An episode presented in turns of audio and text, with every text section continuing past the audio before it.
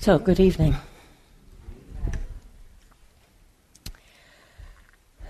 This is a uh, an iconographically rich room.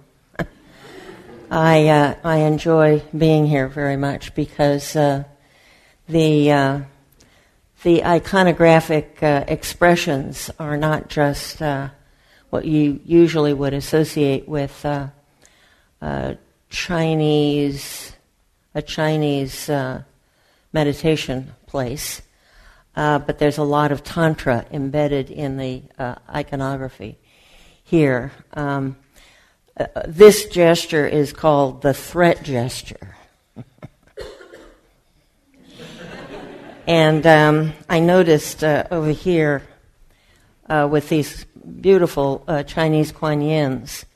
Um, the first one and the third one are, oh, oh and the, the fourth one are all doing the threat gesture. Uh, this is all as well, don't be afraid. This is, of course, generosity. Um, this is Manjusri, this figure here, the painting in the statue, with a, a particularly fine uh, lion and um, holding the Heart Sutra, the, the, actual text. And what's interesting about this uh, particular iconic, iconography is that, um, oh no, this is this is not. Oh, how interesting! He's not holding the Heart Sutra. He's holding a teaching staff, which in ancient times was a a uh, mushroom on a stem. And the uh, teaching staff, which we have now, is a kind of modified version of that mushroom, mushroom, a hallucinogenic mushroom, I might add. And this is Shining Practice. This is Samantabhadra. And um, uh, I couldn't tell you. It was before my time. I have a stick uh, that that um, is a version of this that I got at Gump's in a stand of things that they didn't know what to do with. And it cost me all of $5. I thought, well, okay, pretty good. Anyway, the, uh, the iconographic expressions uh, here are quite, uh, quite wonderful. And more mixed than one might ordinarily find in a traditional Chinese um, Zen monastery. Anyway. I like it all. And um, I've studied uh, the iconographic uh, system uh, largely through the good fortune of studying with a Tibetan teacher who uh, I was very cl- close to until he died. And then uh, my husband and I raised his reincarnation for until he was four. And then he had to go back into uh, a more formal, not such amusing environment. I think His Holiness was afraid he'd never get him back if he didn't get him while he was still pretty little.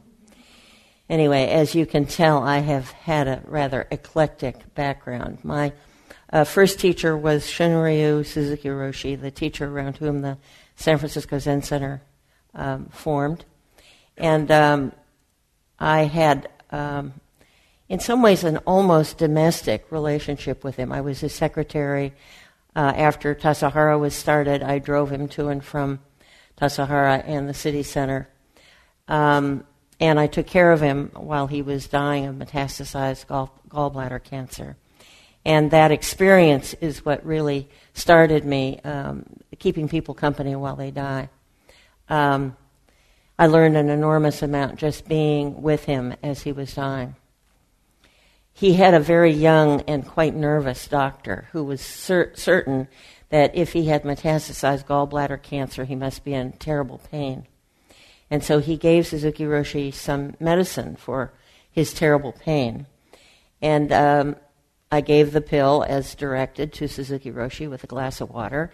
And four hours later, he said, Yvonne, don't give me any of those again. Can you discreetly get rid of it so that the doctor's feelings won't be hurt? But I don't like what happened to my state of mind. So uh, I polluted the uh, sewer system of the San Francisco municipality. Uh, I, I, don't think I'd get rid of it quite that way uh, anymore, although I'm not quite sure what I would do. But anyway, it was very clear his state of mind was more important to him than some what he considered minor degree of discomfort. I've been very fortunate to have had really extraordinary teachers, both in uh, in the uh, Zen tradition and in Vajrayana, and I've also had uh, several uh, quite, um, for me, very important uh, Theravadan teachers. Um, in Soto Zen, which is the particular school of Zen that's home path for me, there is a lot of um, of influence from from the Theravadan uh, tradition, uh, particularly in terms of uh, the understanding about different forms. And I remember when I went on a pilgrimage to uh, in in uh, uh, temples in Japan, I was startled when I went into the Buddha hall where ceremonies would take place I thought a Tibetan Lama would feel right at home in this environment. So, um, being in this room where the different uh, traditions kind of swirl together, uh, I feel uh, very much at home, and I hope you do too. Um, the monks here are very uh, generous and um, and sympathetic to those of us who are on the path, whatever particular uh, form uh, uh, our path happens to take. Um, what I want to uh, talk about, uh, I, I, want to talk about the uh, first step of the in the Buddha's first t- uh, public teaching uh, on on change, on impermanence. I'm convinced, and I really did learn this from Suzuki Roshi, that as long as I'm sitting in the teaching seat, I must also regularly sit in the student seat. And the minute I go for more than six months without taking the student seat, I will stop teaching until I do. And I've made that promise to myself a number of years ago, and I am very grateful that uh, I had the wits to make that uh, agreement with myself. And I have made it with uh, the teachers that I've studied with. Um, but it was Suzuki Roshi who really was my inspiration because during a, uh, a retreat um, one time, he said during one of his talks, It is true. He was sitting, you know, like where you are. We were this close to each other. It was like he was burrowing at, into me with this statement. It is true that sometimes I am the teacher and you are the student. It is also true that sometimes you are the teacher and I am the student. And he really uh, demonstrated that he was quite at ease um, and not uh, clinging to wanting to be special, wanting to be in some elevated uh, relationship to the people he was practicing with. So I think it's important that um, we practice with other people. I think it's important that we practice meditation in all of its variations, because there are lots of different aspects of meditation practices that we uh, practice with other people and that we sit in the student seat. And if we are g- given some responsibility uh, by way of guidance, that we uh, do that, carry that uh, mantle, if you will, lightly. Because uh, to do otherwise can be um, quite seductive and potentially quite dangerous.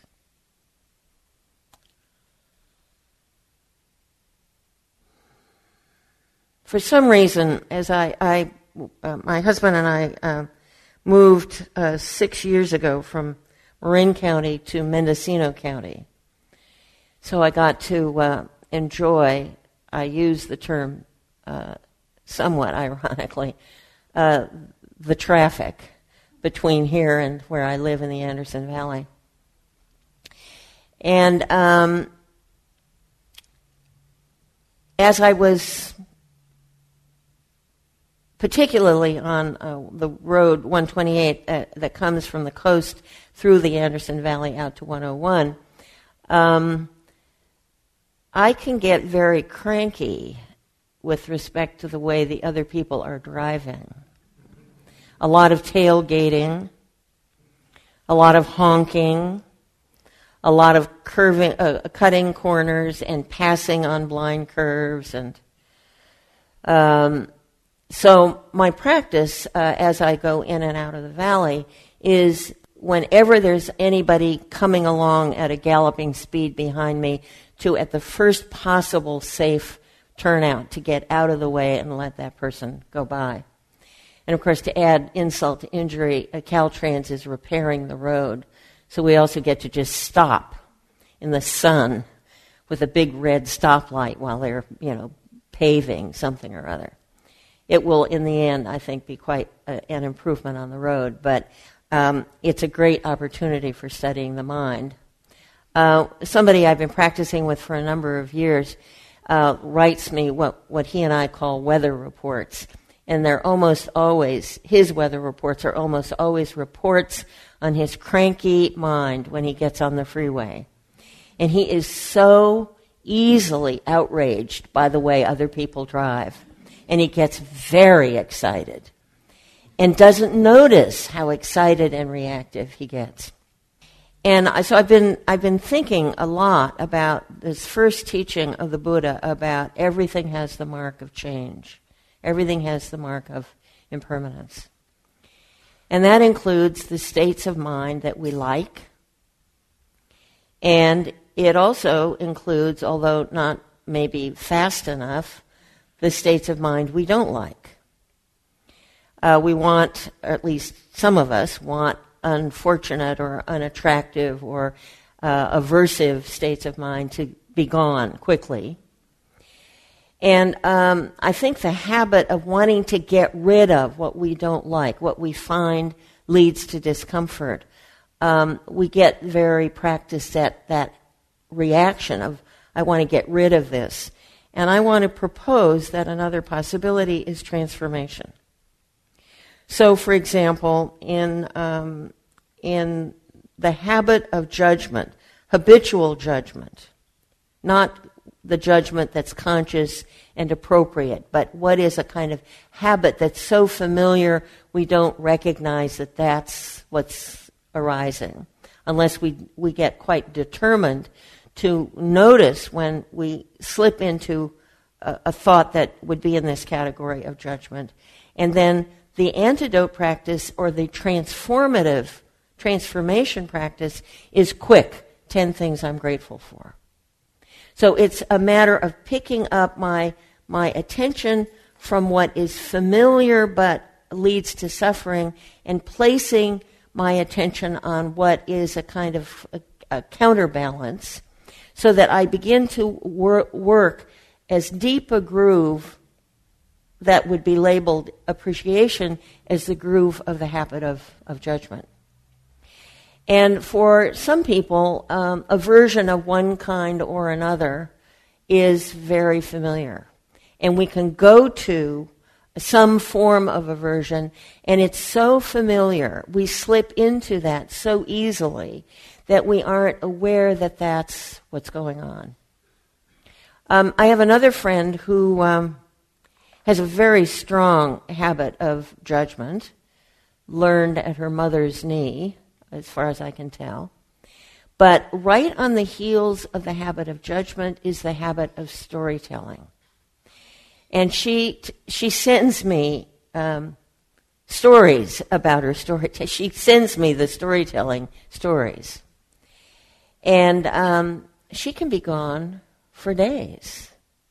And all of a sudden realize where was I? How did I get on this track? And um, her capacity for the cultivation of patience, the cultivation of appreciation, the cultivation of noting and coming back to alignment, centered, ground, breath in, breath out, vanishes. So um, I want to um, invite all of us, myself included, to be as patient as you can be in cultivating what may not be as familiar as some of the more familiar conditioned uh, grooves. And pick one. Don't try to transform more than one thing at a time. And be willing to take as long as it takes. Um, this is where the gesture of generosity is very useful. That quality of generous heart mind towards oneself is necessary if I'm going to cultivate that capacity with respect to my relationship with others. I have to start here. And uh, what I noticed um, this spring, I did a, a retreat, uh, a, a, class at uh, the yoga room um, on uh, the theme of uh, words matter. I'm actually writing a book uh, on based on practices for studying the mind by studying the language that we use so readily that we may not even be conscious of, of how quickly we slip into certain uh, thoughts, clusters of thoughts, certain words that um, I put on the uh, uh, notice and then come back to a more, a more um, what, clean way of speaking and thinking. So, first person active voice rather than it, they, why, always and never, for example. Those are, those are some examples of some words that can lead to suffering. And um, I, what's, what's so interesting to me is how, um, for all that I've been studying the teachings of the Buddhas and ancestors for, well, I started when I was at, in, in university. I still can't figure out how I ended up doing this, but I studied Chinese Buddhism in the 20th century because the professors that I wanted to study with, that was their field. And um, I then that that really laid a kind of groundwork for uh, later. Um, see, nine years later, when I met Suzuki Roshi, um, I realized, oh, here is somebody who's actually teaching what was being pointed out in that uh, class, year long class that I took when I was uh, in, uh, in college. And what was so uh, helpful in practicing with Suzuki Roshi is that he was not, he was willing to be present, warts and all. He wasn't aiming to be perfect or an example of how to do it right.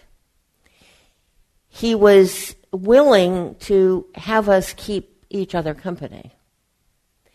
And um, one time when we were going into Tassajara, he had an incredible love of fiddlehead fern fronds, which you only get for a few weeks in the spring. And we passed a, a, a very uh, heavily underlaid with big uh, oak trees uh, of fiddlehead fern grove. But between us and the ferns was a big barbed wire fence with lots of no trespassing signs. And Suzuki Roshi said, Yvonne, I want you to go in there and I want you to take this paper bag and I want you to get as much of those ferns as you can. And I said, okay. And then I went in, I came back and I said, what about this sign? He said, Never mind the sign, just get the ferns.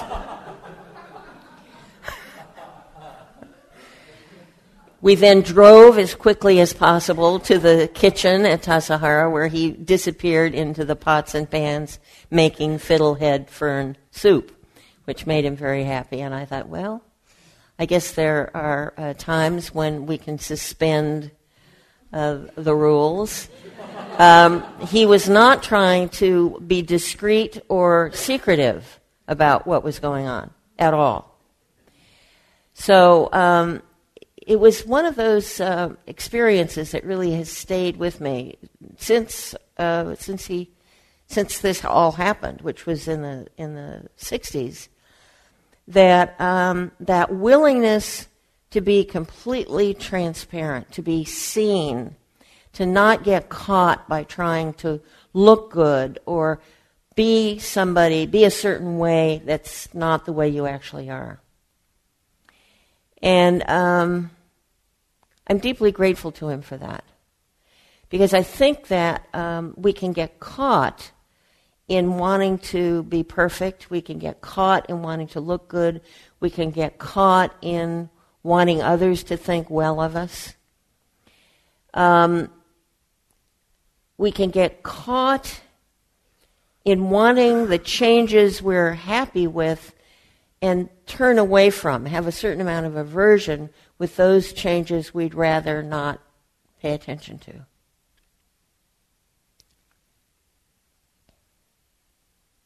Does that make sense to you? Um, one of the um, benefits you all have in being able to meditate together and receive teachings and participate in in conversations, discussions, and uh, various activities together is that you get to have um, not just uh, hierarchical relationships, but side by side relationships. And I think having both is very important, extremely important. And the teachers that I have had that I've learned the most from have all been willing to have the side by side relationship, not just always be the, the, the, the, chief dog, if you will. I live with a lot of dogs, so the word dog comes up in my, in my teaching, sometimes surprisingly often. So, I wonder if there are some things that are up for any of you that you'd like to uh, bring up or wonder about.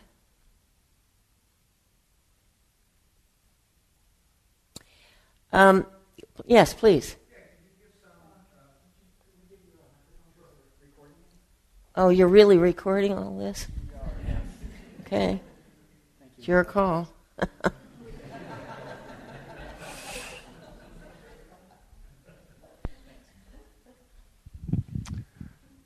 so uh, I'm interested in what would be some other examples of the. You mentioned there's you could have ten sort of words or new paths of transformation, appreciation, I guess uh, would be one, gratitude. Quick, 10 things you're grateful for as an antidote to the habit of judgment.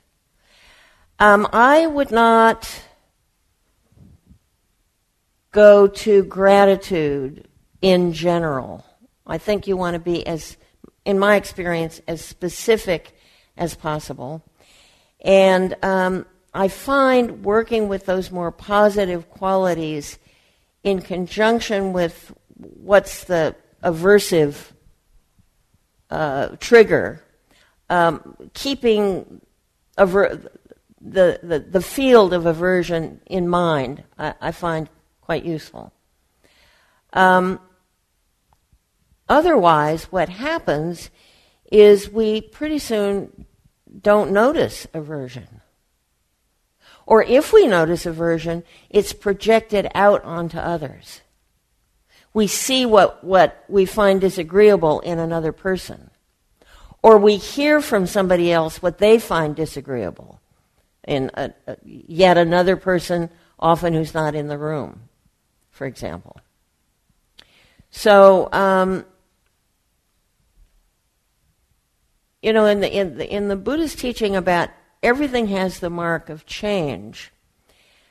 Um, I think what's what's quite useful is to keep in mind that that means everything, not just what I want to have change. What I'd like to have stick around for as long as possible, even that has the mark of change, whatever that might be. Um, I'm getting ready to teach a class on aging. So I've been paying attention to my own experience with aging, you know, spots on the skin and wrinkles and sagging and uh, extra rolls here and there that I would actually rather not have, and you know, nothing like looking directly into the mirror with no clothes on. If you want to uh, look at where you get caught, and um, one of the benefits in having some company is that um, you're more likely to not nec- not because other people in your com- in your companionable group are, are going to point things out to you, but I know I'm more likely to notice what's coming up uh, within my my own uh, mind stream when I'm practicing with other people. For um, a few years, I no longer. One of the things that's gone for me is my once quite reliable memory. I, I do seem to remember Dharma teachings better than where I left my glasses, for example. Anyway, some number of years ago, uh, for about three years, there was a group of ten of us who met every Friday morning at a, a, a congregational church that gave us a room to use, and we would meet and meditate together, and then we would uh, pick a practice that we would all do, and then we'd go around the circle when we would meet on Friday mornings, and as people were ready to say about what had shown up, doing whatever practice we were doing.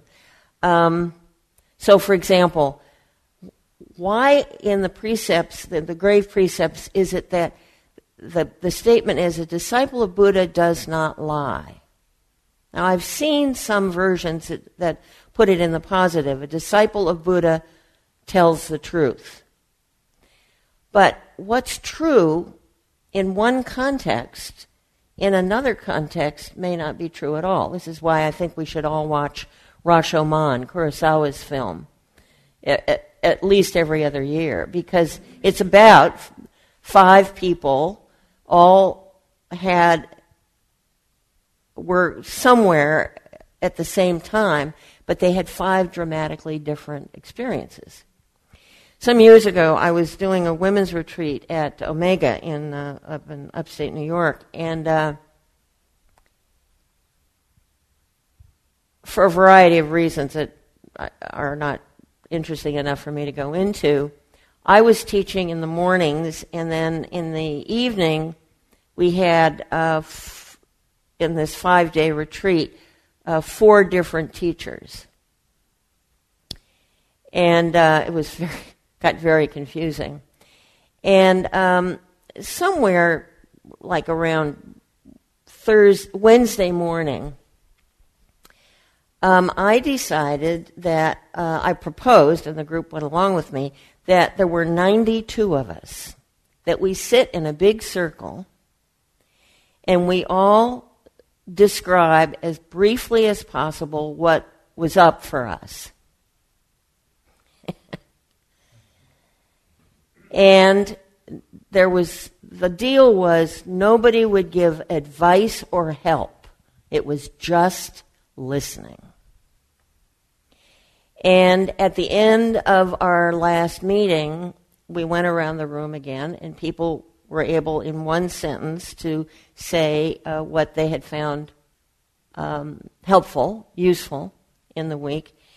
And with two exceptions, so 90 out of 92 people said they found the experience of feeling listened to as they talked about what was coming up for them quite valuable.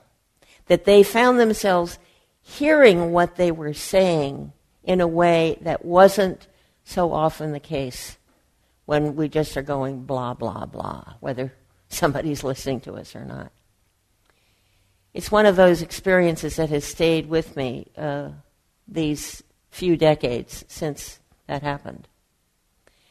So, cultivating, um, I think the, the grave precepts are, are uh, I value the 10 grave precepts. A disciple of Buddha does not uh, intentionally harm or kill.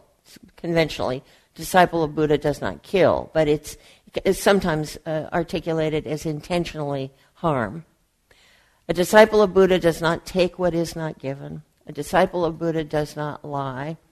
A disciple of Buddha does not intoxicate mind or body of self or other. So, what's the fifth one? Ah, yes. How could I forget? A, a, a, disciple of Buddha does not engage in sexual or sensual misconduct. Um, and then the in those systems where there are ten grave precepts, the, the remaining five are more kind of uh, um, uh, opening up the f- first five.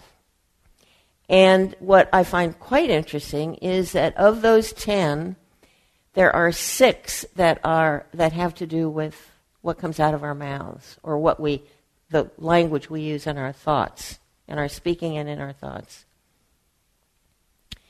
So I have for quite a long time focused a lot on, uh, not a lot, often, closer to the bone, um, paying attention to the language that I hear in thoughts and I hear coming out of my mouth. And I also do uh, time, five minute timed writing, um, where I'll start um, when I sit in this seat, I, and then I keep my hand moving until the egg timer goes ding. I don't worry about spelling or punctuation. I just keep my hand moving. And consistently, in the years since I've been doing that practice, uh, it's a way of studying the mind. And uh, what I observe is going way out and then coming back to the way I started when I first began writing. It's a practice that I find quite useful, and um, I've suggested it to a number of different people, and pretty consistently the feedback I, I hear is uh, oh, this is another way to study the mind. Periods of silence can be very useful because, among other things, what happens, it's, it's almost as though the volume button got turned up in terms of whatever thought patterns we get caught into. Um, one of my children is um, a str- struggling poet. And she uh, described to me going swimming with her partner in a freezing cold pond with garrulous geese. and I thought, oh. Because she's been really sweating over her writing. But in this case, there was no sweat. It just went bloop, writing to me, reporting about the morning swim in the cold pond near where she and her partner are spending the month of September. Garrulous geese. I thought, hmm, I don't seem to be forgetting that particular piece of the email that I got 24 hours ago. So pay attention to what you hear when you eavesdrop writing. That's one of the things I love about writing on public transportation. You get to eavesdrop and nobody will notice. But there are lots of situations where you can eavesdrop and and get a certain um, sense about what language patterns are likely to lead to suffering, and what are the language patterns that are likely to leave, lead to uh, a capacity for being present with whatever is so. And um, I find working with um, language in this way has um, has helped me notice what I would otherwise be not so likely to notice. The other thing that helps is being married to the same person for 30 years who is uh, quite observant and has uh, come to the point where he feels uh, invited to give me feedback. And, and that's, it, that's, it's legitimate. I, I want his feedback. So he recently called to my attention a habit of expectation, particularly expectation of what the worst thing I could imagine might be that is likely to happen. And it took me a few days to kind of get what he was talking about, pointing out. And then it took another mm, maybe a month for me to realize, well, of course I have that habit. I know exactly who I learned it from, who I grew up with listening to, that negative, anticipatory habit. And in uncovering a, a, pattern like that, that you may not be thrilled by, but the very recognition you can be enthusiastic about. Oh, huh. This is something I could uh, begin to pay more attention to. So, greeting uh, whatever you uncover um, with uh, appreciation, um, I, I find quite useful. So, so does this trigger any inquiries from any of you?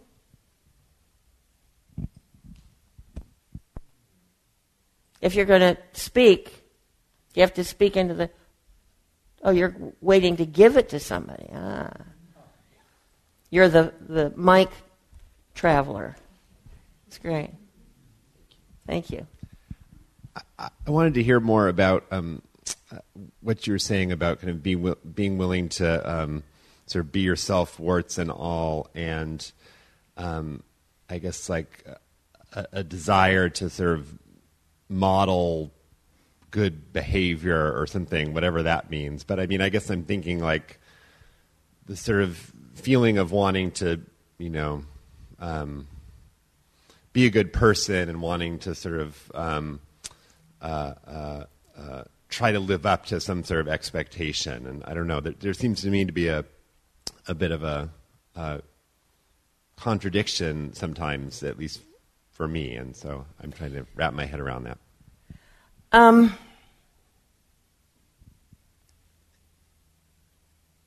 Well, first of all, I don't have much regard for the word good. It's a little bit like fun.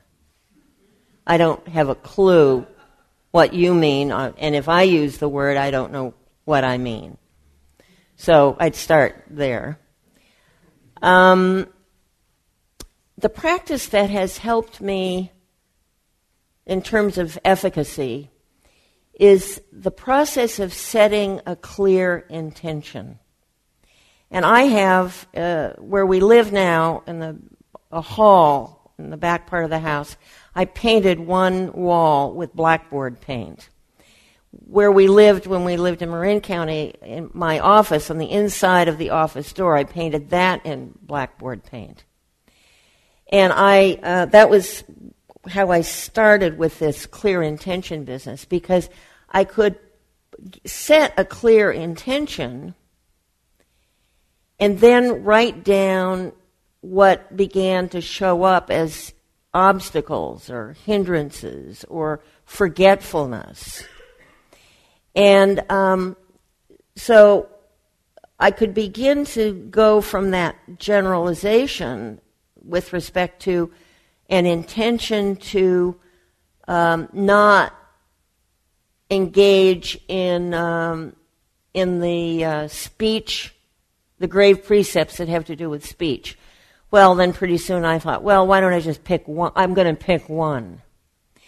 And then in in uh, what I began to uncover was the importance, the usefulness of not only noticing when I kept my intention, but how important it was for me to be willing to notice when I didn't keep my intention, because that's where I had some cultivation that I would benefit from and and to generate the willingness to see those moments. And initially, that meant noticing sometimes way after the fact.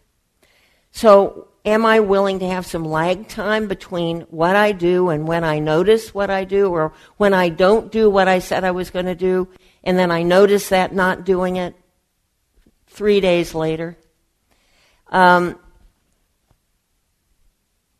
respecting, I, I'll see what I see when I see it, and not, you know, self flagellating, um, I think is, is um, crucial.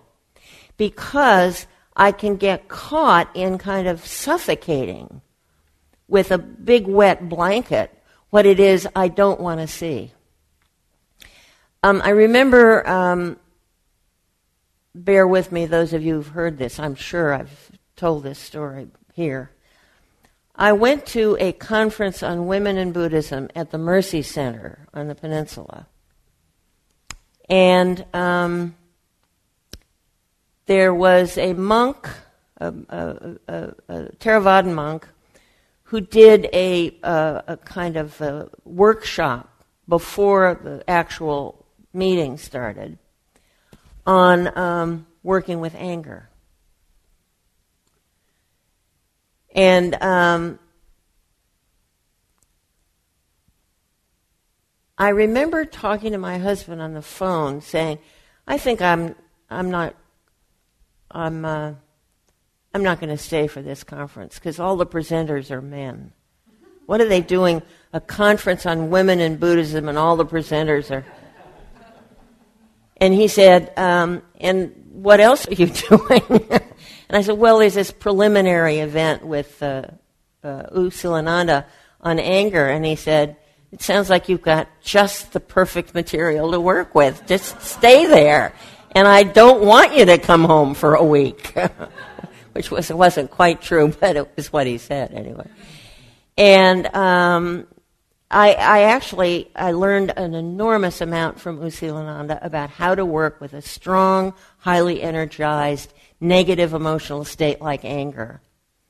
He, he guided me through an hour long guided meditation on bringing attention to the manifestation of anger. I was appalled and informed. It was very, very useful. Very useful. So, um, one's press releases can be useful as long as one can notice them. So, for whatever that's worth. Um, I want to make a couple of observations, if I may, about meditation posture. Um, I'm not quite sure what to do with this thing. I guess I put it, oh, it'll fall down. Never mind. If you have your hands placed on your legs this far out, then it means your elbows are not underneath your shoulders. And you are likely, you are more likely if you sit for very long to have quite a bit of discomfort across the middle of your back. You want to, whatever you do with your hands, whether you're using a, a traditional uh, meditation mudra or not, you want your elbows to be underneath your shoulders, underneath the ear. So you could draw a line from your ear, your shoulder, your elbow, your hip. That will, ha- that will have you in alignment. This will lead to suffering in the middle region of your back. Um, the benefit of the classical meditation mudra is that you have the tips of your thumbs touching just enough to hold a thin piece of tissue paper. And of course, this is what happens when you start thinking. Right? You see? Ouch. And this is what happens when you start to fall asleep. Your hands collapse, your posture collapses, Pretty soon you're snoring or leaning into the person next to you or falling over, which of course leads to waking up. Um, if it's, you're meditating in an environment that you find quite cold, this is where a shawl can be quite helpful, but also doing this. You maximize the amount of contact and then put your hands against your belly. And you want this part of the hand, or the, the, if you're making a fist like this, to be below the navel. So you, the tanden, which is the source, the center for uh, spiritual strength and stability, is about four fingers below the navel. So that's where, if you've got your hands in the classical mudra, you want the, the back of the hands to be uh, there, and that means then the thumbs will be about at the uh, at the navel. And you want to have your face come back. You don't want to do this because that'll cut off your breathing here in the throat. You want to come back this way.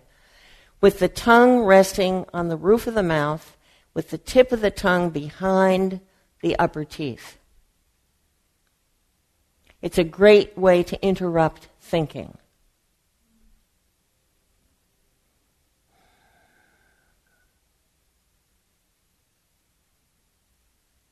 Okay, I think that's enough detail. But, um,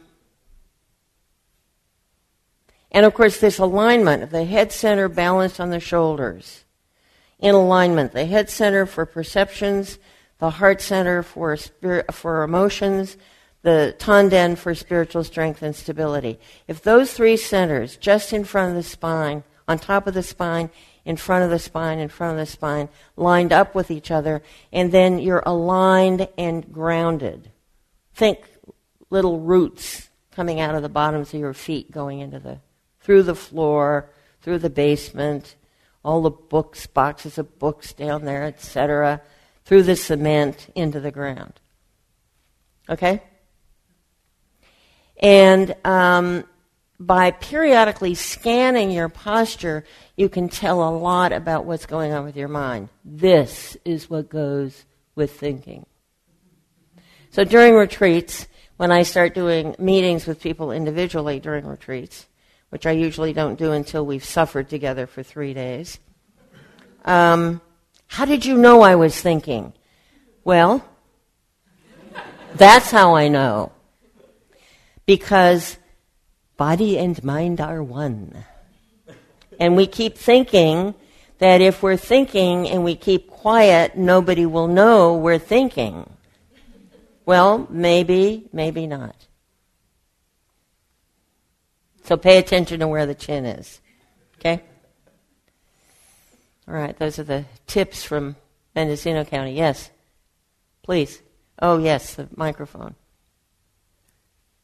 This is an extraordinarily basic question, but I'm really interested to know what kind of language you're going to use to describe that. When, what kind of language to describe what? What kind of language you'll use to describe what I'm going to ask, oh. which oh. is it as you sit and meditate mm-hmm. and thoughts come into your mind, mm-hmm. what do you do with them?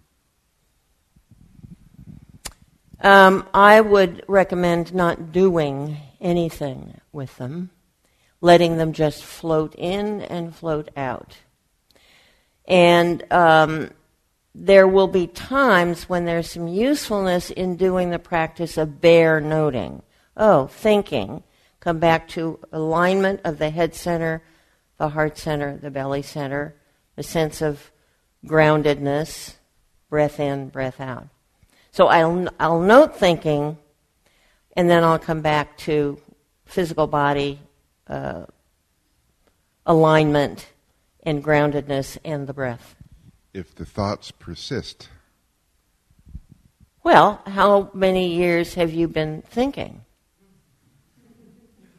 And how much energy Two. is there in particular thought patterns that might give you a clue about the amount of energy in the attention you bring to noting and abandoning those grooves. This is not quick. It's why um, the Buddha, the historic Buddha, placed such strong emphasis on the importance of persistence and patience.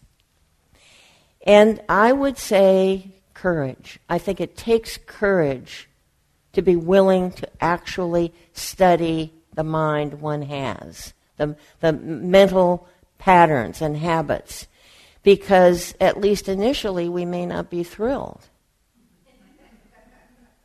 But I can't change what I don't see. I can't see, oh, this particular pattern leads to suffering.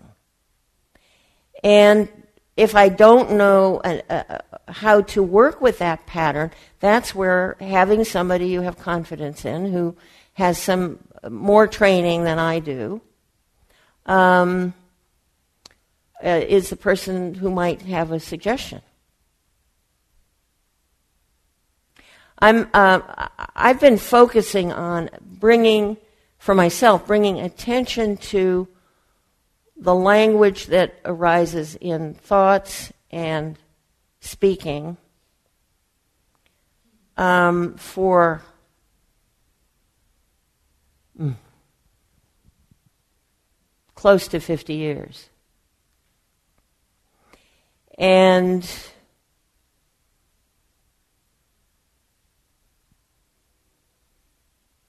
most of the time, the conditioned patterning that I learned from the family I grew up in has most of the time transformed. There are moments when there'll be a little familiar bloop, and um, I have some alternatives. I can be hard on myself, or I can be interested in, oh, I know that. Do whatever the appropriate antidote practice is. I also have found setting a very big field, that is, the container in which I stand doing a practice in the way that I'm talking about. The bigger the field, the more patience I can muster in working with what is really highly energized. So by that I mean for example, five acres up, five acres down, five acres this way, five acres that way, five acres that way, five acres that way. That's what I call a somewhat sufficient field. My capacity to pay attention to what I'm experiencing increases the bigger the field. Especially um, patterning that has some baggage to it. And in time, that sense of baggage begins to um, begin to transform, and we begin to have more confidence in our ability for transformation. I'm not talking about getting rid of, I'm talking about transformation. Big difference, I think. I have now run over time by four minutes. Thank you very much for your patience. Nice to see you all.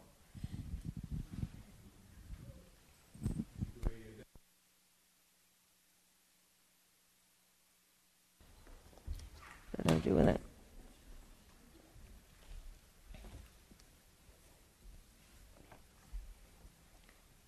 What do I do with my glasses?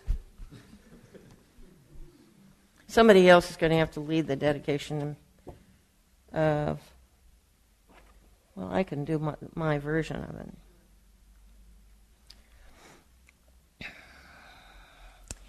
May we dedicate whatever positive and wholesome energy arises from our practices together this evening, from our being together with our intention to cultivate the heart mind, to bring about ease and the transformation of suffering, not only our, our own, but that of those we know those we don't know, those we have heard about, those we don't know about, not yet. May the energy that we bring from our spiritual practice bring about some easing of the suffering of the world, which seems to be so manifesting. May we not be disheartened, but continue to generate open and kind heartedness to whatever beings present themselves in front of us. Thank you very much. Nice to spend the evening with you, especially in this quite wonderful uh, mudra drenched room. Thank you.